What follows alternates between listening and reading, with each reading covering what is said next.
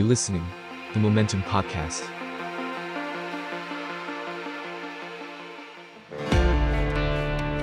ท่องโลกดิบเถื่อนไปกับ Ways of Being Wild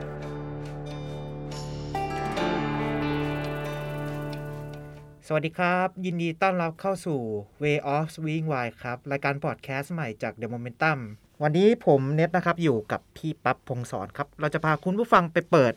หลากหลายมุมมองและความเป็นไปบนโลกกว้างใบนี้ครับ โดยเฉพาะเรื่องของประวัติศาสตร์การเมือง ความขัดแย้งของสงครามครับ ชาติพันธุ์มนุษย์ และเรื่องแปลกรอบโลก โดยเราจะมาพบกันเป็นประจำครับ ตลอดทั้งเดือนสัปดาห์เว้นสัปดาห์ครับผม ครับผม สวัสดีครับพี่ปั๊บสวัสดีครับ สวัสดีครับน้องเน็ตฮะโอเคครับพี่ปั๊บครับ ก่อนอื่นเราเพื่อไม่ให้เสียเวลาครับ เรามาเกรินกันก็ จริง ๆ แล้วคุณผู้ฟังน่าจะเกตเห็นนะครับ ว่าช่วงเนี้ยรอบโลกเราตั้งแต่ก้าวเข้าสู่ยุคมิลเลนเนียมตลอด 10 ปี 20 ปีที่ผ่านมาเนี่ยครับมันเริ่มจะมีกระแสของเรื่องของสงครามรุนแรงขึ้นเรื่อย ๆ ตั้งแต่อย่างปีที่แล้วก็เป็นเรื่องของสงครามอัฟกานิสถานใช่ไหมครับ หรือว่าใช่ครับซีเรีย อิสราเอลกับปาเลสไตน์หรือว่าจะเป็นดินแดนพิพาทอินเดียกับจีนฮะซึ่งมันมีเรื่องราวต่างๆ เกิดขึ้นมากมายจนมาถึงล่าสุดตอนเนี้ยครับที่มีอย่างรัสเซียกับยูเครนเนี่ยครับอืมเราจึงอยากชวนคุณผู้ฟังมาตั้งคำถามกันครับว่าทำไมเมื่อโลกสงบสุขมานาน สงครามถึงกลับมาอุบัติขึ้นอีกครั้ง หรือ เรียกสั้นๆว่า end of long peace ครับผม โอเคครับ ก็เดี๋ยวให้พี่ปั๊บช่วยเกรินนะครับว่าทำไมช่วงนี้สงครามมันถึงได้เกิดขึ้นบ่อยอะครับผมทั้งๆที่ในศตวรรษที่ 20 นี้มันน่าจะเป็นเรื่องของเศรษฐกิจเป็นหลักหรือเปล่าอะไรเงี้ยครับฮะจริง ๆ แล้วสงครามเนี่ยถ้าเราเทียบประวัติศาสตร์มาตลอดนะฮะสงครามสิ่งที่เราเห็นทุกวันนี้เนี่ยมันไม่ได้เกิดขึ้นบ่อยนะเออ นักวิชาการหลายๆคนอะไรเงี้ยนะฮะก็จะเรียกว่ายุคลองพีซนะฮะยุคลองพีซแปลว่าอะไรนะฮะยุคลองพีซแปลว่าตั้งแต่หลังสงครามโลกครั้งที่สองเป็นต้นมานะฮะจนถึงปัจจุบันเนี่ยประมาณ 70 กว่าปีแล้วเนี่ยนะฮะครับผมมีสงครามใหญ่จริงๆนะฮะที่แบบมีคนตายเยอะจริง ๆ เนี่ยมีแค่ห้าสงครามอืนะฮะมก็คือหนึ่งสงครามเนี่ยทุก ๆ 12.8 ปีอืมนะฮะครับผมแต่ว่าถ้ายุคก่อนหน้าเราเนี่ยระหว่างสงครามโลกครั้งที่หนึ่งกับสงครามโลกครั้งที่ครั้งที่สองเนี่ยมีสงครามใหญ่เยอะมากนะฮะก็ให้คิดว่าตอนก่อนหน้านั้นเนี่ย ประชากรโลกน้อยกว่าตอนนี้นะฮะแต่ว่าจำนวนคนตายเนี่ยเยอะมากเขาเรียกว่าเป็นเอ่อมีสิบสิบสงครามใหญ่ในช่วง 1913 ถึง 19 1945 นะฮะ ที่ว่าแบบเป็นสงครามโลกครั้งที่สองนะฮะ ก็คือมีหนึ่งสงครามเนี่ยทุก ๆ 2.7 ปี ก็คือระหว่างนั้นสงครามใหญ่ระหว่างนั้นมียิบย่อยเต็มไปหมดเลยยิบย่ก่ออนยเต็มที่ไปจะหมดเกิดสงครามใช่ใหญ่อย่างสงครามโลกครั้งที่สองใช่ใช่ไหมแล้วก็คือก่อนหน้านั้นไปอีกนะฮะครับผมมี ก่อนหน้านั้นก็คือตั้งแต่ปี 1823 นะฮะ ถึง 1913 นะ 100 ปีอืนะประมาณ1เอ่อ90 ปีก่อนสงครามโลกครั้งที่หนึ่งเนี่ยเขามีสงครามใหญ่ 1 สงครามทุก ๆ 6.2 ปีอืมเดี๋ยวผมเรียงให้นะได้ก่อนยุคสงครามโลกครั้งที่ 1 ครั้งที่ 2 เนี่ยอืมมี 1 สงครามทุก ๆ 6.2 ปี ครับผม ช่วงระหว่างสงครามโลกครั้งหนึ่งกับสงครามโลกครั้งที่สองเนี่ยมีหนึ่งสงครามทุกๆ 2.7 ปี เป็นยุคแห่งความแบบ Great Violence เขาเรียกเขาเรียกยุค Great Violence นะอืมนะแล้วก็ หลังจากสงครามโลกครั้งที่2เป็นต้นมาเนี่ยมีหนึ่งสงครามทุกๆ12.8ปีมคือแล้วที่เราได้ยินว่าว่ามันมีสงครามเนี่ยมันเป็นมันมีสงครามแหละแต่ว่ามันเป็นสงครามระดับไม่ใหญ่ อย่างไรก็ตามเนี่ยสิ่งเหล่านี้เนี่ยมันค่อยๆเสื่อมลงเรื่อยอืมๆแล้วก็ไอสงครามที่เราเห็นยูเครนเนี่ยครับเป็ผนมสิ่งที่มันใกล้เคียงจะไปถึงจุดที่มันจะเป็นสงครามโลกเนี่ยมากที่สุด ตั้งแต่เราผ่านสงครามเย็นมาอืมนะฮะเออนะฮะก็คือว่าแบบมันมันมันมันเป็นสงครามที่ซีเรียสครับผเป็นมสงครามที่ซีเรียสเป็นสงครามใหญ่แล้วมันใกล้เคียงกับการกลับไปสู่ยุคของสงครามใหม่อืมมากที่สุดแล้วนะฮะก็เรื่องนี้ซีเรียสนะฮะครับผมเรียกได้ว่ามันอยู่จุดที่เกือบจะพีคสุดแล้ว แล้วมันก็เป็นผมเรียกใช้คำว่ามันเป็นประเทศที่ อยู่ในโซนยุโรปด้วยที่มันเป็นกลุ่มประเทศใหญ่ด้วยถูกไหมครับฮะคือจริง ๆ แล้วตอนสงครามโลกครั้งที่ 2 เกิดขึ้นเนี่ยมันเกิดมาจากนาซีเยอรมันนะฮะอืมเขาบุกโปแลนด์นะคฮะรับผมเขาก็ใช้ข้ออ้างคล้ายๆ กันบอกว่ามันมีคนเยอรมันอยู่ในเอ่อโปแลนด์แล้วถูกคนโปแลนด์กดขี่อยู่เขาก็เลยต้องแบบว่าไปตีโปแลนด์แล้วพอเขาตีโปแลนด์เนี่ยพวกยุโรปอื่นๆเนี่ยจากที่เคยยอมพวกนาซีมาตลอดไปตีนู่นตีนี่เล็กๆเนี่ยไม่เป็นไรก็ไม่ยอมก็เลยทำสงครามใหญ่กันทำสงครามใหญ่กันกลายเป็นสงครามโลกครั้งที่สองเลยอืมนะ จริงๆ แล้วสเต็ปเนี่ยมันมันเหมือนสงครามยูเครนมากนะฮะ ก็คืออมรัสเซียแบบบอกว่ามันจะมีเอ่อคนรัสเซียบางกลุ่มเนี่ยถูครับผมคนยูเครนกดขี่อยู่ เขาก็เลยต้องแบบยกทัพไปตียูเครนนะฮะอืมสเต็ปใกล้เคียงกันแล้วเรียกว่าเอ่อฝ่ายโลกเสรีนะฮะ ก็คือฝ่ายที่นำโดยอเมริกา แล้วก็สหภาพยุโรปอะอืมก็ใช้ความอดทนเยอะเหมือนกันในการไม่ก่อสงครามครับผมร้อนอะไรเงี้ยนะฮะเพราะถ้าก่อสงครามร้อนเนี่ยมันจะเกิดสงครามโลกอืมมันจะยิ่งใหญ่มากนะฮะไอสิ่งเนี้ยนะฮะเรียกว่ามันมันมันมันใกล้มากแล้ว อืมเอ่อเดี๋ยวผมจะขออธิบายคำว่า long peace แล้วกันนะฮะครับผมคำว่า long peace เนี่ยก็คือภาวะเอ่อมีสงครามน้อยนะฮะที่ผมบอกว่าหนึ่งสงครามทุกๆ 12.8 ปีหลังสงครามโลกครั้งที่สองทำไมมันถึงเป็นภาวะมีสงครามน้อยนั้นเกิดขึ้นได้อืมมันมีความอธิบายได้สามสามแนวนะฮะหนึ่งก็คือโลกของเราเนี่ยมีอาวุธพัฒนาอาวุธครับผม ก็คืออาวุธนิวเคลียร์นะฮะอืมที่มันเป็นอาวุธที่มันร้ายแรงมากเกินไปนะฮะแต่ละฝ่ายแบบว่าสะสะสมไว้เนี่ยมันมีความสามารถที่จะ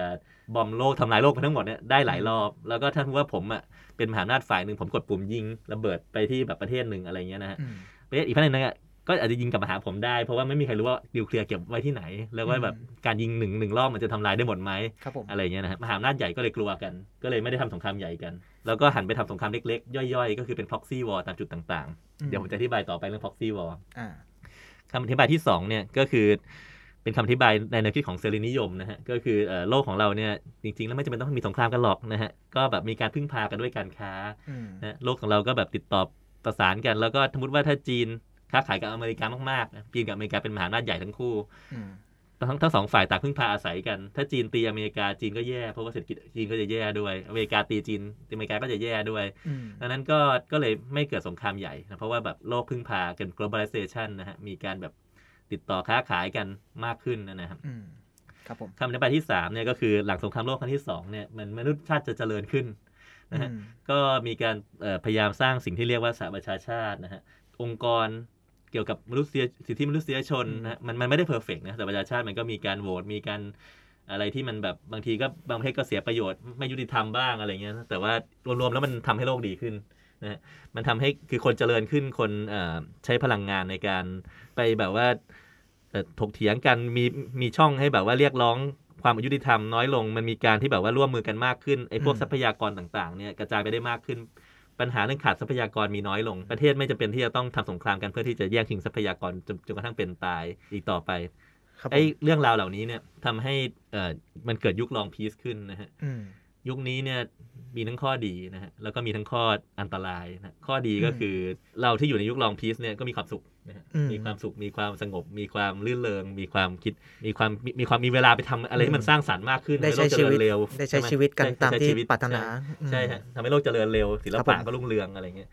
ข้ออันตรายนะฮะอืมซึ่งผมไม่ได้พูดเล่นนะฮะก็คือพวกเราอะไม่รู้จักว่าสงครามเป็นยังไงอืม พวกเรารู้แค่เอ่อว่าสงครามมันมีอยู่ในอดีต แล้วมันเป็นเรื่องที่เลวร้ายมากเราก็ดูหนังอะไรเห็นในเงี้ยนะตำราเห็นในหนังเห็นในตำราภาพยนตร์เห็นในหนังกันเป็นหลัก แต่ว่าคนรุ่นเราไม่ได้พรีแพร์สำหรับสงครามอืมเราไม่ได้เหมือนกับรุ่นปู่เรา ถ้าเราคุยกับรุ่นปู่เราเขาก็จะเล่าได้ว่าสงครามโลกเป็นยังไงอืมแล้วในยุคของเขาเนี่ยสงครามมันเป็นเรื่องที่มันมันเกิดบ่อยๆอะนะฮะอืมคือ คือก่อนหน้านี้เนี่ยแบบสิปีเกิดที่สิปีเกิดที่เป็นเรื่องปกติ แล้วคนก็ก็เอาตัวกันไป อะไรอย่างเงี้ยนะฮะเขาก็ครับผมจะเป็นรุ่นที่แข็งแกร่ง ใช้คำว่ามันใกล้ตัวสำหรับเขาอืมเหมือนเหมือนเรื่องการเลือกตั้งการเมืองที่มันต้องใช่เกิดทุกๆห้าถึงสี่ปีอย่างนี้ถูใช่กไหมครับ ใช่ฮะก็ในยุคของเราเนี่ย มันเป็นยุคที่มันมีการทดลองนะฮะแบบว่าเอาเอาหนูเนี่ยมาใส่ในกล่อง แล้วก็ให้อาหารให้อะไรให้ให้น้ำให้อะไรจนกระทั่งหนูเนี่ยมันอิ่มอืมนะฮะแล้วแล้วปรากฏว่าไอ้หนูรุ่นที่อิ่มเนี่ย มันก็จะเป็นรุ่นที่ มีความตอบสนองต่อสิ่งเล้าช้านะฮะเป็นเขาเรียกว่าเป็นหนูรุ่นสวยงาม เป็นหนูรุ่นที่แบบเริ่มเลียขนมากขึ้น เริ่มแบบว่ารักสวยรักงาม มีความอยู่โดดเดี่ยวออกจากฝูงอืมมีความต้องการความเป็นอินดิวิดวมากขึ้น มีความต้องการแสวงหาสัจธรรมมากขึ้นของชีวิตครับผมเขาเรียกว่าเป็นหนูรุ่นสวยงาม แล้วพวกเนี้ยถ้าแบบว่าวันหนึ่งเอ่อไม่ได้เอาอาหารให้มันเยอะๆเนี่ยมันอาจจะอดตายไปเองอะไรเงี้ยเพราะว่ามันมันไม่ได้มันมันมันเริ่มมีเวลามาแบบ คิดถึงความหมายของชีวิตมากขึ้นอะไรเงี้ยครับมคือที่ผมพูดก็คือเรา มันไม่ใช่รุ่นเราด้วยนะ มันเป็นรุ่นอาจจะก่อนหน้าเราไปอีกอะไรเงี้ย เพราะว่ามันอยู่ในความสงบสุขมายาวนาน เหมือนกับเป็นเอ่อประชากรจำนวนมากเนี่ย ไม่ได้แบบว่าพีแพรถึงอันตรายขนาดนั้นอะอืมรุ่นปู่เราเขาเขาจะแข็งแกร่งกว่าเราในการเซอร์ไวนะ ซึ่งมันก็มีหลาย ๆคนนะเขาก็มองว่า เอ้ยงั้นก็ก็พยายามให้มันเป็นพีซไปเรื่อยๆ พยายามให้มันพีซไปเรื่อยๆทำไมเราจะต้องไปทำทำให้มันแบบว่าเอ่อหยุดพีซด้วยล่ะ เราน่าจะมีอนาคตที่ดีได้ทำไมเราจะต้องมีสงคราม จริงๆ ทุกคนเนี่ยก็อยากให้เป็นแบบนั้นหมดนะฮะอืมแต่ว่าในความเป็นจริงเนี่ยเอ่อเพราะที่ผมพูดว่าทุกคนเนี่ยจริงๆไม่ไม่ไม่ใช่ทุกคนจริงๆนะฮะอืมมันจะมีครับผมบางกลุ่มบางบางส่วนบางฝ่ายอะไรเงี้ยนะฮะที่ยังอยากให้ให้ไม่มีสงครามนะฮะเป็นหนึ่งพวกก็คือโหยหาสงครามปัญหาสงครามนะอืมหนึ่งก็คือเขาอาจจะไม่รู้ว่าสงครามเป็นยังไงอะไรเงี้ยนะฮะ สองก็คือ มันก็ยังมีความโรแมนติกนะฮะที่อืมที่เกิดขึ้นมาในเด็กคำว่าโรแมนติกเนี่ยก็คือแบบความโรแมนติกในที่นี้เนี่ยมันไม่ได้แปลความหมายในในทางแบบดีทีอย่างเดียวนะฮะมันก็คือเป็นความเชื่อเป็นความรักเป็นความอันในในในในบางสิ่งบางอย่างนะจนกระทั่งทำให้เอ่อใช้การใช้เหตุผลเนี่ยจะใช้อีกแบบหนึ่งนะฮะแทนที่ว่าจะใช้เหตุผลว่าประโยชน์ที่ดีที่สุดคืออะไร ก็จะใช้เหตุผลว่า ฉันรู้สึกว่าประเทศของฉันเนี่ย เคยมีดินแดนบางดินแดนเนี่ยที่มันเป็นของฉันเมื่อร้อยปีก่อนอืมฉันจะต้องไปเอามันคืนมาอะไรเงี้ยอืมคือความโรแมนติกประมาณนี้เนี่ยมันทำให้เกิดสงครามได้ง่ายนะอืมหรือว่าศาสนาของฉันเนี่ยถูกกดขี่โดยศาสนาข้างๆ ถ้าฉันไม่ทำอะไรมันเดี๋ยวศาสนาของฉันจะไม่รุ่งเรืองอะไรเงี้ยนะฮะ มันมันมันจะมีความคิดประมาณนี้เนี่ยเกิดขึ้นอยู่เสมอนะครับ ซึ่งสิ่งเนี้ยอันตรายนะฮะถ้ายกตัวอย่างบุคคลพวกนั้นก็อาจจะเป็นอดอล์ฟฮิตเลอร์แล้วเป็นอย่างล่าสุดอ่าก็เป็นปูตินถูกไหมครับ ปูตินเนี่ยก็คือมีทรงอะ มีทรงมาอืมตลอดนะฮะ ครับผมเดี๋ยวเรื่องปูตินเดี๋ยวเราจะมาคุยกัน EP สองครับ เก็บไว้ก่อนเก็บไว้ก่อนจ้าโอเคครับพี่ ก็จริง ๆแล้วเรียกได้ว่าเราสงบสุขมาตั้งแต่หลังยุคที่เป็นเรียกว่าสงครามเย็นถูกไหมครับ สักปี 1953 เป็นต้นมาก็คือเราเอ่อมีสงครามใต้น้ำมาตลอดก็คือเป็นอาจจะเป็นสงครามระหว่างอ่าชนชาติเดียวกัน ระหว่างเผ่าพันธุ์เดียวกันฮะ เป็นชาติเดียวกันชาติเล็กๆเออทำสงครามกันเองใช่แต่ไม่ได้เป็นชาติใหญ่ถูกไหมเอ่อคือตั้งแต่ยุคหลังสงครามโลกครั้งที่สองมันมีสองมันมีสองสองสเต็ปนะฮะมันมีอืมสงครามโลกครั้งที่สองหลังสงครามโลกครั้งที่สองเนี่ยก็คือมหาอำนาจฝ่ายสัมพันธมิตรเนี่ยซึ่งก็คือจะมีรัสเซียอังกฤษอเมริกาอะไรเงี้ยนะลบชนะมหาอำนาจฝ่ายอักษะก็คือญี่ปุ่นเอ่อเยอรมันอะไรเงี้ยนะฮะครับผมสำเร็จแล้วก็ จัดระเบียบโลกใหม่นะฮะ มีการเอ่อให้แบบมหาอำนาจใหญ่ๆเนี่ยเป็นสมาชิกสหประชาชาติอะไรอย่างเงี้ยนะฮะ แล้วก็เอ่อพยายามทำให้มันเกิดไม่ให้เกิดสงครามขึ้นมาอีก หลังจากยุคสงครามโลกที่สองปั๊บเนี่ยก็เกิดสิ่งที่เกิดเกิดอีกสงครามหนึ่งนะฮะ ซึ่งครับผมเริ่มยุคลองพีซแล้วนะมก็คือเรียกว่ายุคสงครามเย็น ก็คือาพอเกิดสงครามเย็นเนี่ยก็คือ ในในบรรดามหาอำนาจฝ่ายสัมพันธมิตรเนี่ยก็จะมีรัสเซียหรือโซเวียตอะนะ ตอนนั้นเป็นโซเวียตอยู่กับอเมริกาเนี่ยโดดเด่นขึ้นมา สองมหาอำนาจเนี่ยจริงๆอะถ้าถ้ามันยังไม่เขาเชื่อว่ายังไม่มีนิวเคลียร์หรือยังไม่มีไอ้แบบโลกอ่าใหม่อะนะไม่มีการจัดระเบียบโลกใหม่เนี่ยครับก็อาจจะตีกันไปแล้ว เพราะว่ามันแย่งชิงอำนาจกันมากกันฮะแต่ว่าเนื่องจากมันมีนิวเคลียร์ทั้งสองฝ่ายหวาดกลัวกันว่าจะทำกันตรงๆเนี่ยอืมมันก็เลยไม่เกิดสิ่งที่เรียกว่า Hot War มันเกิดสิ่งที่เรียกว่าโควอ Cold ร์ War หรือสงครามเย็นก็คือทั้งสองฝ่ายเนี่ยทั้งเอ่อโซเวียตกับอเมริกาเนี่ยเอ่อทำสงครามตัวแทนครับผมเป็นสงครามเล็กๆๆๆๆๆนะครับสเกลเนี่ยเอ่อ มันใหญ่สำหรับประเทศนั้นแต่มันไม่ใหญ่สำหรับโลกนะฮะก็คือเช่นสงครามเวียดนาม สงครามอัฟกานิสถาน สงครามเกาหลีมอะไรเงี้ยนะฮะคือมีสงคราม proxy war อยู่เต็มไปหมดนะฮะก็คืออเมริกาก็จะหนุนฝั่งหนึ่งอะอืมโซเวียตหนุนฝั่งหนึ่งจีนซึ่งเป็นพันธมิตรโซเวียตหนุนอีกฝั่งหนึ่งอะไรอย่างเงี้ยนะฮะอืมันถ้าสังเกตแผนที่ถ้าเราเอาแผนที่โลกมันมานั่งกลางดูเนี่ย เราจะเห็นว่าไอ้จุดที่มันเป็น proxy war กันเนี่ย มันจะเป็นจุดที่มันเป็นประเทศ ในเขตอิทธิพลของรัสเซียบ้าง ในเขตอิทธิพลของอเมริกาบ้างนะฮะอืมเช่นเอ่อ โซเวียตหรือรัสเซียเนี่ย เอาเอ่อขีปนาวุธ เอาแบบว่าการสนับสนุนเนี่ยไปให้กับคิวบาอืมซึ่งอยู่ข้างใต้อเมริกานิดเดียวอะไรครับผมเงี้ยนะฮะอเมริกาก็รู้สึกถูกคุกคามนะฮะอเมริกาเนี่ยไปหนุนเอ่อพวกอัฟกานิสถานอืมนะฮะไปหนุนเกาหลี ไปหนุนเอ่อเวียดนามใต้อืมอะไรเงี้ยนะฮะเพื่อเพื่อเพื่อต่อสู้กับประเทศในที่มันเป็นบริวารของโซเวียตเก่าอืมอะไรเงี้ยนะฮะ ก็ทั้งหมดเนี้ยมันคือการลดสเกลของสงครามลง เพราะว่าประเทศใหญ่เนี่ยไม่กล้าทำสงครามกันตรงอืมๆมันก็เลยเกิดยุคสงบสุขขึ้นอืมนะฮะเอ่อโดยเปรียบเทียบนะมันไม่ได้บอกสงบสุขทั้งหมดอะนะฮะอืมอืมแต่คือประเทศใหญ่นั้นเขาก็จะได้ผลประโยชน์จากการที่เขาใช้สงครามตัวแทนเป็นเครื่องมือถูกถูกไหมครับ ตรงนี้เอ่อใช่ฮะก็คือนักประวัติศาสตร์ก็จะมีหลายสกูนะฮะอืมถ้าถ้าเป็นผมเนี่ยผมจะเชื่อไปใน school realist นะฮะ school realist เนี่ยมันเป็นยังไง realist เนี่ยจะพูด ไปตามความจริง ไปตามไปตามสิ่งที่มันเกิดขึ้น ไปตามเนื้อผ้า มันจะไม่ได้แบบว่ามีเอ่ออุดมการณ์ว่าแบบสิ่งนี้ควรจะเป็นยังไง อะไรอย่างเงี้ยนะฮะครับผมเอ่อโลกเราควรจะเป็นยังไง โลกเราจะเป็นยังไงผมจะพูดว่าโลกเราเป็นยังไงอยู่อะไรเงี้ยนะฮะโลกเราเป็นยังไงอยู่ใช่ไหมฮะโลกเราเนี่ยจริง ๆ แล้วปกครองอยู่ในกฎกฎเดียวมาตลอด ตั้งแต่เริ่มโลกมาเลยนะฮะ ไม่เคยเปลี่ยนกฎเลยคือกฎของกำลังนะฮะอืมไอ้พวกแบบว่าสิทธิมนุษยชน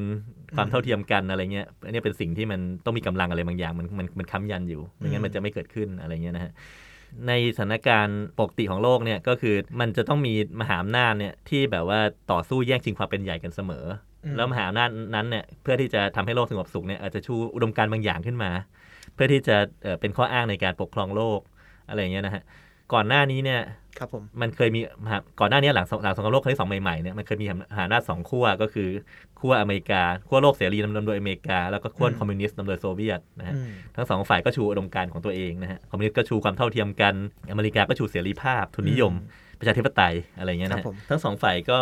ไม่สู้กันตรงๆนี่แต่ว่าก็ต้องพยายามแย่งแย่งชิงอิทธิพลกันนี่ก็ต้องอืมพยายามปิดล้อม นะฮะถ้าดูแผนที่โลกที่ผมพูดนะฮะก็คืออเมริกาก็พยายามแบบปิดล้อมเขตอิทธิพลของรัสเซียอืมการที่ปิดล้อมเนี่ยมันก็คือถ้าถ้าทำให้ประเทศรอบๆรัสเซียเนี่ยเป็นบริวารของอเมริกาได้เนี่ยมันก็จะเป็นการปิดล้อมรัสเซียทางเศรษฐกิจอืมทางเอ่อสิ่งต่างๆ ที่ทำให้รัสเซียอ่อนแอลงนะฮะประเทศบริวารรัสเซียถ้าเห็นว่าแบบลูกพี่เริ่มอ่อนแอลง ก็จะเริ่มเปลี่ยนไปสายพรรคอเมริกาอะไรเงี้ยนะมันมันมันสู้กันอย่างเงี้ยแล้วก็ในการที่เขาสู้กันในสงครามเย็นเนี่ยหลายสิบปีที่เขาสงครามเย็นเนี่ยในที่สุดอเมริกาชนะนะฮะอืมประมาณปี เอ่อหนึ่งเก้าเก้าหนึ่งนะฮะอืมเอ่อสหภาพโซเวียตล่มสลาย ล่มสลายเพราะว่าถูกปิดล้อมทางเศรษฐกิจ แล้วก็ประชาชนก็รู้สึกว่านโยบายเศรษฐกิจแบบคอมมิวนิสต์เนี่ยมันสู้แบบทุนนิยมไม่ได้นะฮะ ประเทศโซเวียตเอ่อเขาเขาแบบว่ายากจนกว่านะครับสหภาพโซเวียตเขาจะเขายากจนกว่า อเมริกาก็เลยเป็นขั้วอำนาจเดียวอืมอยู่อยู่พักหนึ่งครับนะผฮะมก่อนหน้านั้นระหว่างสงครามโลกก่อนสงครามโลกสิ้นใหม่ๆนะตอนนั้นก็คือโซเวียตก็หมดความเป็นมหาอำนาจไปแล้วอะไรเงี้ยนะฮะอืมจีนก็ยังไม่ได้พัฒนาตัวเองมามากพออะไรเงี้ยนะฮะก็อเมริกาพอได้ชนะสงครามเย็นก็กลายเป็นมหาอำนาจของโลกอยู่ขั้วเดียวเป็นขั้วเดียวอยู่หลายเดียวเป็นสิบปีเหมือนกันนะครับมันมีหลายคนเขาก็เชื่อว่าจุดเปลี่ยนเนี่ยมันก็คือพออเมริกาเป็นมหาอำนาจของโลกขั้วเดียวเนี่ยอเมริกาก็ ไปแทรกแซงชาตินู้นชาตินี้อะไรเงี้ยนะฮะ แล้วก็ตอนที่ทำสงครามอิรักนะฮะประมาณสักปี 2003 นะฮะเขาก็เอ่อทำสงครามที่คนไม่ไม่นิยมอะเพราะว่าไปบอกว่าอิรักเนี่ยเขามีแบบอาวุธทำลายล้างสูงอะไรเงี้ยนะฮะก็ทำให้อเมริกาเนี่ยแย่ลง เพราะว่าเหมือนเหมือนไปจมในเอ่ออิรักนะฮะแล้วก่อนหน้านี้ก็ไปจมในอัฟกานิสถานนะฮะแล้วก็คนก็เสื่อมความนิยมนะครับครับผมทำให้เอ่อจีนกับ รัสเซียเนี่ยรัสเซียคือแบบหลังจากอืมโซเวียตแตกมันก็กลายเป็นรัสเซียเนาะมันก็เริ่มรุ่งเรืองขึ้นมาอืมเริ่มตีคู่ขึ้นมาอืฮะดังนั้นเอ่อโลกยุคที่เราอยู่เนี่ยเป็นโลกยุคที่มีมหาอำนาจสามขั้วอืมนะก็คือเอ่อจีนรัสเซียออเมเมริริกากานะฮะเอ่อในในสามขั้วเนี่ยปกติมันต้องชิงความเป็นใหญ่กันอยู่แล้วฮะเอ่อถ้าผมเป็นผู้ปกครองประเทศอะถ้าผมรักสงบมากอะไรเงี้ยนะฮะถ้าผมไม่ไม่ไปแบบแผ่อิทธิพลเลยอะไรเงี้ยนะฮะผมจะอ่อนแอลงเรื่อยๆนะฮะดังนั้นมันเป็นธรรมชาติที่มันจะต้องชิงความเป็นใหญ่กัน กันอยู่เสมอต้องแข่งขันต้องอะไรกันอยู่เสมอนะฮะโลกโลกในยุคปัจจุบันเนี่ยก็เลยเป็นเป็นโลกที่มันมีสงครามเล็กๆๆๆๆๆเนี่ยรอบรอบๆการปิดล้อมจีนกับปิดล้อมรัสเซียนะฮะเพราะว่าเอ่อในสามมหาอำนาจเนี่ยถึงบอกว่าจะมีสามมหาอำนาจเนี่ยแต่ว่าอเมริกาใหญ่กว่าอีกสองมหาอำนาจมากอืมนะฮะอเมริกาใหญ่กว่าทางด้านเอ่อกำลังพล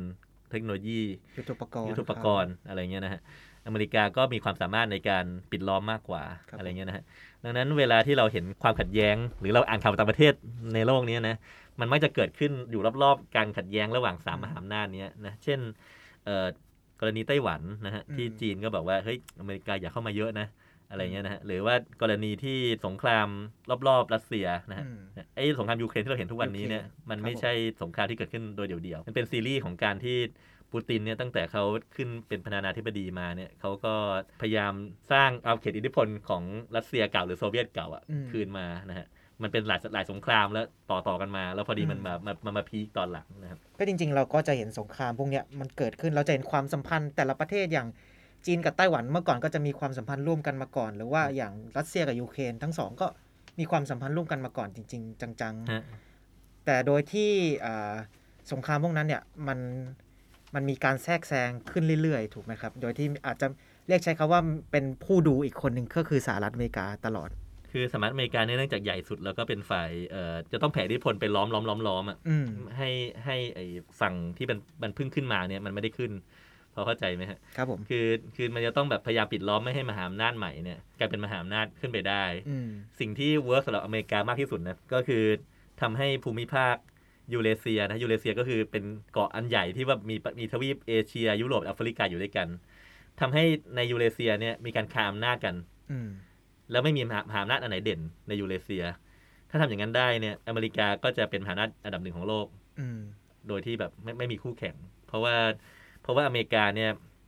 มีทำเลที่ดีมากนะฮะ ถ้าดูอืมทำเลของอเมริกาเนี่ยข้างบนมันคือแคนาดา ข้างล่างครับผมมันคือเม็กซิโก แล้วข้างล่างต่อไปอีกเนี่ยมันก็คือพวกอเมริกาใต้ โดยสถานที่ตั้งโดยทรัพยากรโดยจำนวนคนนะแคนาดาเม็กซิโกเนี่ยไม่ได้เป็นภัยคุกคามของอเมริกาได้อืมนะฮะแต่ไม่ใช่กับจีนหรือรัสเซียนะฮะเอ่อจีนเนี่ยเพื่อนบ้านก็มีอะไรอินเดียอินเดียนะฮะญี่ปุ่นอะไรเงี้ยนะฮะอ่า เอ่อเกาหลีแล้วรัสเซียรัสเซียเองเนี่ยก็คือก็คือแบบว่าก็เป็นภัยคุกคามทั้งสิ้นนะนะฮะอืมคือคือสามารถคุกคามได้ทั้งสิ้น ต่อให้ตอนนี้เป็นมิตรกันครัอะบไรผมเงี้ยนะฮะที่เราคือจะเห็นมันเป็นพวกเรื่องข้อพิพาทใช่ต่างใช่ๆเรื่อยมานะจริงๆ ก็คืออย่างรัสเซียจีนเนี่ยมันก็มีอะไรฝังๆเป็นความไม่ชอบกันอยู่เยอะ แต่เนื่องจากเอ่อตอนนี้มันคืออเมริกาใหญ่สุดอะมันก็เลยต้องร่วมมือกันไปก่อนอืมอะไรอย่างเงี้ยนะฮะคือเป้าหมายของอเมริกาเนี่ยก็คือต้องพยายามทำให้เอยูเรเซียในยเกาะโลกเนี่ย มันมันไม่มีอันไหนเด่นอะมันมันมีการคานกันอยู่เรื่อยๆนะแล้วอเมริกาก็จะเป็นใหญ่ที่สุดอืมเอ่อเป้าหมายของรัสเซียก็ตามจีนก็ตามเนี่ยต้องพยายามเด่นขึ้นมาแล้วต้องพยายามทำให้คนรอบๆเนี่ยกลัว อืมซึ่ง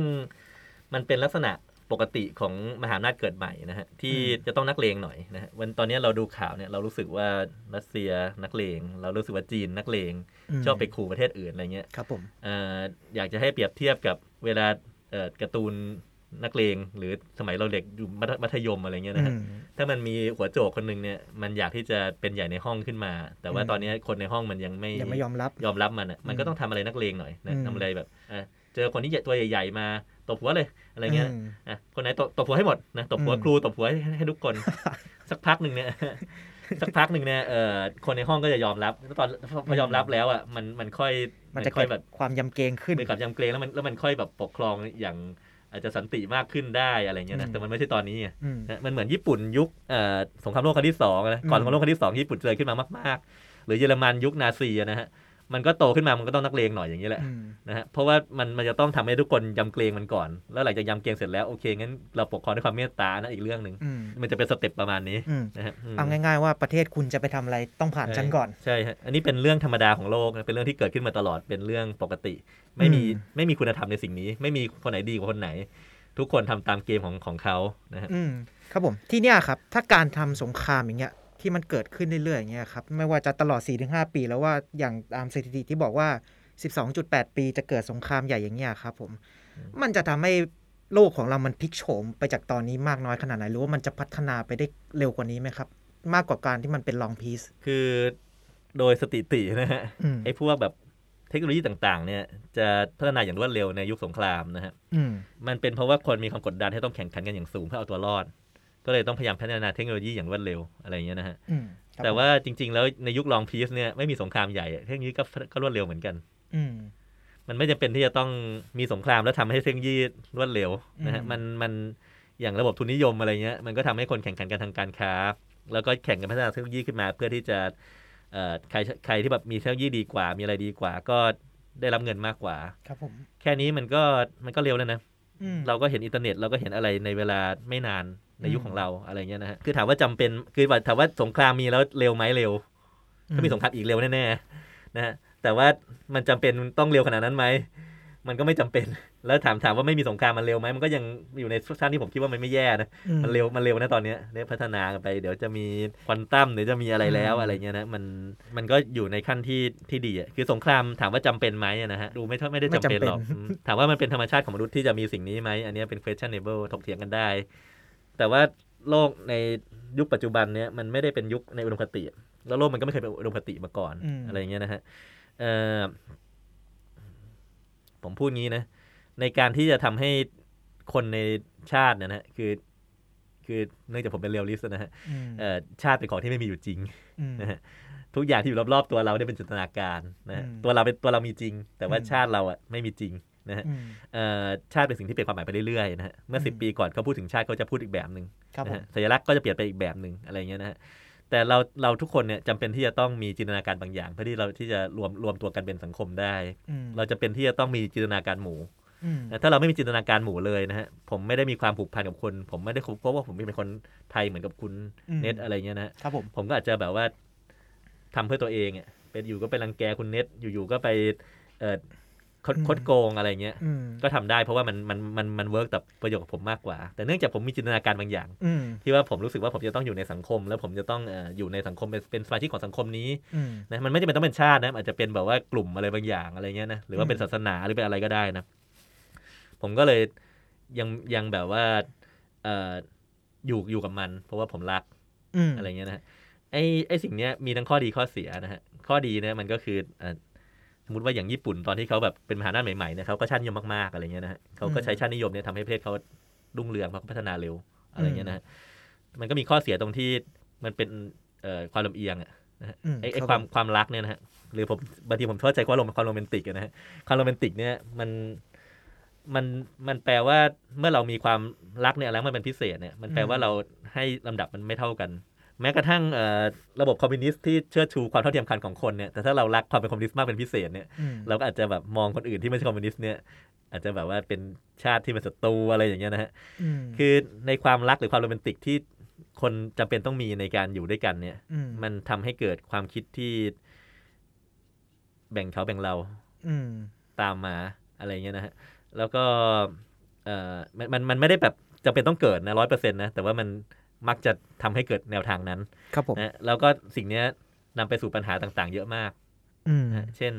ปัญหาการเหยียดผิวนะฮะปัญหาการเหยียดเพศ ปัญหาการเหยียดวรรณะปัญหาการเหยียดศาสนา ปัญหาต่างๆ อะไรเงี้ยนะฮะมันก็เลยเป็นคล้ายๆว่าเป็นคอน FLICT กันนะอืมนะฮะว่าเราจะเป็นที่ต้องมีสิ่งนี้หรือเปล่านะฮะอืมแล้วก็พอมีสิ่งนี้แล้วมันนำไปสู่อะไรอย่างอื่นอะไรอย่างเงี้ยนะฮะนำไปสู่การทำสงครามการทำสงคคราวามมขัดแย้งการตขัดแย้่างงใช่ๆไม่ว่าจะเล็กจะใหญ่ก็ตาม ใช่ใช่ฮะเอ่อ ในในการที่แบบว่ายุคลองพีซจะจบลงเนี่ยนะฮะมันจะจบลงยังไงนะฮะอืมก็คืออันนี้ที่ผมพูดบ่อยๆอะนะฮะนะก็คือในประเทศที่เป็นประชาธิปไตยอะคือผมเชื่อว่าประชาธิปไตยเป็นระบบที่ดีอะนะฮะ อืมเอ่ออันนี้ถกเถียงได้ แต่ว่าเอ่อในประเทศที่เป็นประชาธิปไตยจริงๆอะนะฮะมันจะมีแนวโน้มว่ามันจะเกิดสงครามได้ยากหน่อยอืมนะฮะเพราะว่าหนึ่งเอ่อรัฐบาลเนี่ยมันจะมีรอบสี่ปีห้าปีอะไรเงี้ยก็จะเปลี่ยนทีหนึ่งอืมอะไรอย่างนี้ใช่ไหมฮะแล้วถ้าถ้าถ้ารัฐบาลเนี่ยไม่ทำตามสิ่งที่ประชาชนต้องการ รัฐบาลก็มีสิทธิ์ที่จะถูกขับไล่ออกขับไล่ออกแล้วก็บวชคนอื่นเข้ามาแทนอะไรเงี้ยนะฮะครับผมสิ่งเนี้ยมันมันทำให้เอ่ออืมมีความถ่วงดุลกันเอง มีความแบบ รัฐบาลต้องดูทางลมอะไรเงี้ยนะอืมอย่างแท้จริงอะนะฮะทำให้ประเทศที่เป็นประชาธิปไตยเนี่ย มักจะมีสงครามได้ยากนะฮะอืมผมไม่ได้พูดว่าทุกประเทศนะฮะบางบางบางประเทศหลาย ๆ ประเทศเนี่ยประชาชนก็อยากได้สงครามเองเพราะความโรแมนติกหรือเพราะความอะไรบางอย่างนะฮะอืมเออแล้วก็โหวตเลือกผู้นำที่ว่ามันบ้าสงครามขึ้นมาเอง อันนี้ก็เกิดขึ้นไม่ได้ไม่ได้ไม่ได้ครั้งเดียวนะฮะแต่ว่า in general แล้วมันเป็นแนวทางนั้นนะครับอืมแต่ในประเทศที่แบบว่าผู้ปกครองเนี่ยอยู่มานานแล้วก็มีอำนาจเด็ดขาดนะฮะเป็นอืมเผด็จการอะไรเงี้ย ประเทศเหล่านั้นเนี่ยเขาก็จะ depend on คนคนหนึ่งอะซึ่งคนเนี่ยมันเสื่อมได้นะฮะคนคนเนี่ยมันอาจจะเป็นคนที่เก่งมากคนที่ดีมากอะไรเงี้ยแต่ว่าเวลาที่ผมเนี่ยไปอยู่นะฮะแล้วก็มีคนชมผมเยอะๆอะไรเงี้ยนะฮะอืมผมทำอะไรไม่ไม่เคยผิดเลย มีแต่คนยกยกยอมตลอดเวลาอืมบางทีผมก็จะหลงหลงๆไป มันจะกลายเป็นการเหลืองอำนาจเหนืออำนาจใช่อืมไอ้พวกผู้นำเนี่ยผมก็เห็นมาหลายเคสแล้วนะมันไม่ตลอดในประวัติศาสตร์นะฮะอืม เขาอยู่ในจุดที่มันเจ๋งกว่าผมเยอะนะฮะอืมคนอยู่รอบๆตัวเขาเนี่ยบูชาเขาเป็นพระเจ้าอะไรอย่างเงี้ยนะฮะเขาทำอะไรไม่ผิดเลยแล้วเขาก็มีพูฟสักเซสของเขาอะว่าเขาเคยทำวีรกรรมต่างๆ มาแล้วอะอืมแล้วเขาจะเป็นต้องต้องตัดสินใจเรื่องยากๆอะบางทีเขาก็จะมีความมั่นใจมากเกินไปอืมโดยที่ไม่ถามชาวบ้านก่อนเออไม่ถามชาวบ้านเพราะว่ามันเป็นเผด็จการนี่มอะไรเงี้ยนะก็อาจจะเป็นคนดีก็ได้อะไรเงี้ยนะแต่ว่าเขามั่นใจแล้วเขาหลงหลงไปคือคนเรามันไม่ได้เพอร์เฟกต์นะฮะอืมมันทำให้มันมีแนวโน้มที่จะเกิด อะไรที่มันไม่ make sense ทางทางเหตุผลได้ง่าย ในระบบระบบแบบเผด็จการเนี่ยนะฮะเพราะว่าผู้ปกครองอยู่นานเกินไปครับผมอะไรเงี้ยนะฮะก็ยกตัวอย่างบ้านเราอย่างนี้ ผมไม่ได้โยงนะ แต่ว่าก็ก็ผมพูดแบบเป็น general นะฮะลักษณะนะฮะอืมครับผม ถ้าอย่างเงี้ยแสดงว่าโลกเราอ่าในอนาคตข้างหน้าเนี่ยครับ เรื่องของประชาธิปไตยเนี่ย มันจะเป็นนกลไกสำคัญที่มันทำให้อ่าสงครามเนี่ยมันเกิดน้อยลงมากกว่านี้ใช่ไหมอ่าครับทุกมันมีคนเชื่ออย่างนี้กันเยอะนะฮะมันเป็นเอ่อมันเป็นข้อสามที่ผมพูดเมื่อกี้นะฮะอืมก็คือผมมีแบบว่าเรื่องมีนิวเคลียร์กันอืมหนึ่งสองมีการค้าที่เปิดแล้วพึ่งพากันสามมีระบบต่างๆ ที่พัฒนาไปไอ้อันเนี้ยอันเนี้ยอยู่ในข้อสามเรื่องระบบระบบประชาธิปไตยเนี่ยอืมอยู่ในข้อสามก็คือเอ่อพออเมริกาหนุนประชาธิปไตยเนี่ย อเมริกาก็เผยแพร่ประชาธิปไตยไปไปเยอะๆนะฮะมันมันก็ทำให้แบบมี democracy index เนี่ยมันสูงขึ้นนะผมเข้าใจว่ามันไม่ได้ perfect นะแล้วอเมริกาก็สนับสนุนเผด็จการเยอะนะฮะมีมีรัฐเผด็จการที่มาอยู่ดูฝ่ายโลกเสรีเนี่ยเยอะมากนะฮะแต่ว่าแนวโน้มมันเป็นแบบนั้นนะอืมนะฮะพอแนวโน้มใหญ่เป็นแบบนั้นเนี่ยก็เป็นสิ่งที่หนึ่งที่ทำให้คนเชื่อว่าเอยอาจจะทำให้สงครามน้อยลงก็ได้ เพราะว่ารัฐที่เป็นประชาธิปไตยเนี่ยความจงใจของของผู้นำให้ทำสงครามน้อยอืมน้อยน้อยลงอะนะครับอือืมมก็มันก็อาจจะเพลโล ในนี้ได้นะอืมนะแต่มันก็จะมีเสถียรภาพมากกว่าเมื่อก่อนที่ว่าอ่ามันจะเกิดง่ายแค่แบบกระทบกระทั่งกันเล็กน้อยจากเรื่องอ่าอย่างสงครามโลกครั้งที่หนึ่งที่เราเห็นว่ามันเกิดอ่าจากการจากการรอบปงอ่าปงพระชนรอบนะปงพระชนแค่นัดเดียว แล้วมันฮะกลายเป็นสงครามใหญ่โตถึงขนาดฮะฆ่าคนเป็นล้านได้อย่างนี้ฮะมันก็จะมีเสถียรภาพ มันน่าจะมีเสถียรภาพมากมากขึ้นนะฮะอืมทั้งหมดนี่ไม่ perfect นะเพราะว่าอืมคนที่เขาไม่ชอบประชาธิปไตยเนี่ยเขาก็จะพูดว่า แม้ที่อย่างนี้ที่อย่างอเมริกาเคยทำไปสนับสนุนเผด็จการ หรือว่าในรัฐที่มันเป็นประชาธิปไตยมากๆ มันก็มีการโหวตให้ทำสงครามก็มี อันนั้นก็จริงนะฮะอืมแต่ว่าโดยโดยเทรนด์ใหญ่อะมันมันดีขึ้นนะอืมมันดีขึ้นจริงๆนะไปดูตัวเลขได้นะสงครามใหญ่น้อยลงคนตายน้อยลงอะไรอย่างเงี้ยนะฮะแต่ว่ามันไม่มีอะไรเอ่อ perfect นะฮะ perfect เออใช่ฮะอืมเรียกได้ว่ามันมันอยู่ก้ำกึ่งระหว่างขาวกับดำคือมันเทาเอ่อทุกทุกอย่างเทาหมดอยู่แล้วอืมแต่ว่าเทรนด์มันเป็นแบบนั้นนะซึ่งไอการที่แบบว่า เทรนด์เนี้ยมันจะรักษาไปได้ขนาดไหนเนี่ยมันก็เป็นสิ่งที่คือที่ผมพูดอะมันไม่มีอะไรเป็นความถูกต้องเที่ยงแท้แน่นอนนะฮะหรือความความดีนี่เป็นสิ่งที่มันคือพอดีอะเราโตขึ้นมาในยุคที่อเมริกาเป็นใหญ่อะเราก็เลยเชื่อว่าประชาธิปไตยเป็นสิ่งดีนะทุนนิยมเสรีเป็นสิ่งดีสิทธิมนุษยชนเป็นสิ่งดีเพราะอเมริกาเนี่ย somehow เนี่ยต่อให้แบบว่าทำไม่ดีมากขนาดไหน แต่ว่า somehow โดยปากเนี่ย support ๆอืมสิ่งเหล่านี้อยู่อะไรเงี้ยนะฮะ แต่ว่าถ้าในอนาคตมันมีเอ่อมหาอำนาจที่มันเก่งกว่าอเมริกาขึ้นมา แล้วการเก่งกันกว่าเนี้ยไม่ได้เก่งกว่าเพราะระบบอะนะอืมเก่งกว่าเพราะกำลังเก่งกว่าเพราะอะไรเนี่ยแล้วล้มอเมริกาทิ้งไปได้ แล้วเขาก็อืมเชิดชูระบบอื่นขึ้นมาอะไรเงี้ยนะอืมซึ่งอาจจะดีกว่าประชาธิปไตยก็ได้นะ แต่ว่าอืมเราก็จะเริ่มเชื่อว่าสิ่งนั้นเป็นสิ่งดีอืมคือคือมันไม่มีอะไรไม่มีอะไรแบบว่าจีรังจีรังนะฮะอืมเออเราก็เริ่มเชื่อว่าสิ่งนั้นเป็นสิ่งดี จะเป็นศาสนาก็ได้นะมอยู่ๆมีแบบว่าคนที่ติดต่อพระเจ้าได้ลงมา แล้วก็บอกโอ้โหยิงแสงได้อะไรเงี้ยเราก็อืมเชื่อในสิ่งเป็นสิ่งดี โลกโลกก็จะค่อยๆเปลี่ยนไป นะฮะอืมอืมซึ่งในยุคเนี้ยเนี่ยที่ผมพูดนะฮะสงครามยูเครนเนี่ยใกล้ละ ใกล้มากนะฮะใกล้การที่จะหยุดลองพีซแล้วพาให้เราซึ่งเป็นหนูที่สวยงามเนี่ยจะต้องไปพบความจริงของโลกอืมว่าเอ่อโลกมันมันโหดโหดร้ายขนาดไหน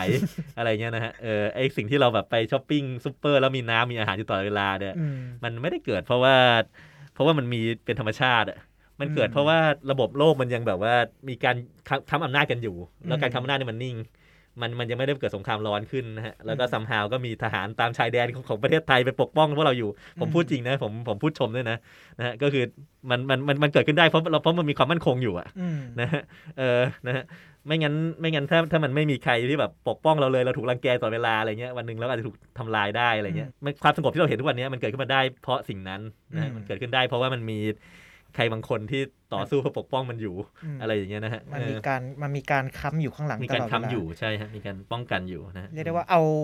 เราเอาสงครามยูเครนกับรัสเซียเนี่ยฮะเป็นเคสกรณีเพื่อไม่ให้มันไปเกิดถึงการเป็นสงครามโลกครั้งที่สามฮะที่ว่าในอนาคตมันจะได้ไม่ต้องมีคนล้มตายอย่างแค่ยูเครนเราเห็นว่ามันก็เป็นภาพที่สลดพอแล้วฮะฮะที่จะมีคนตายหรือว่าจะมีระเบิดลงใส่โรงเรียนเด็กอ่ามีระเบิดลงใส่อ่าโรงพยาบาลแม่ลูกอ่อนเนี่ยครับ อืมฮะ